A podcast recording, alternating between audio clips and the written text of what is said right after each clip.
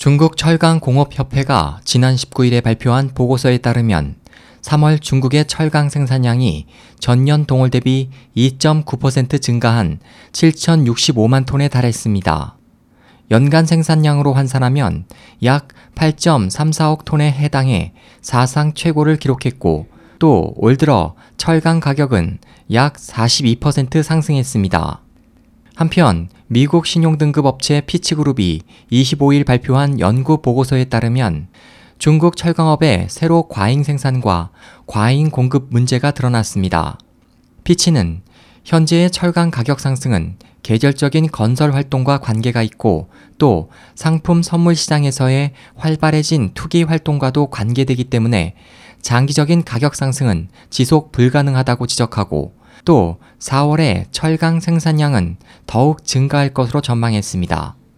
블룸버그는 중국 정부가 최근 경기 부양책을 잇따라 내놓았기 때문에 철강 가격, 특히 코일 철근이 지난해 말에 비해 48%나 상승했다고 비난하고 또 철강 가격 상승이 부동산 가격을 끌어올려 부동산 시장의 과열화를 초래했다고 지적했습니다.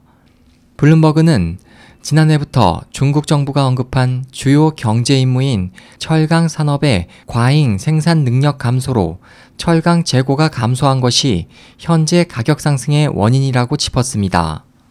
4월 22일 현재 중국의 코일 철근 재고는 지난주 대비 7.3% 감소한 432만 톤이고 지난해 같은 시기의 재고는 666만 톤이었습니다.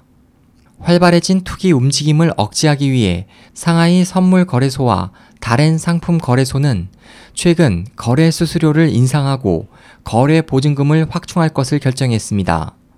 이같이 빈번한 투기성 매매의 배경에는 중국 정부가 향후 인프라 설비와 부동산 시장에 대한 투자를 통해 경제 성장을 꾀하려는 태도를 바꾸지 않고 있다고 시장 관계자들이 분석하고 있기 때문인 것으로 볼 수 있습니다. 지난 18일 경제협력개발기구 철강위원회가 벨기에에서 개최한 심포지엄에는 중국, 미국, 유럽 등 30개 주요 철강 생산국 정부 관계자와 기업 대표들이 참석했습니다. 서방 국가들은 중국의 과잉 생산을 비판하면서 저렴한 철강제 수출로 각국의 철강 제조 기업들이 경영 부진을 겪고 있다고 주장했습니다. 미 상무부는 중국 정부에 대해 과잉 생산 감소를 지속하도록 요청하고 이를 받아들이지 않을 경우 향후 중국에 대해서 무역 제재 조치를 발동할 수밖에 없다는 견해를 드러냈습니다. SOH 희망지성 국제방송 홍승일이었습니다.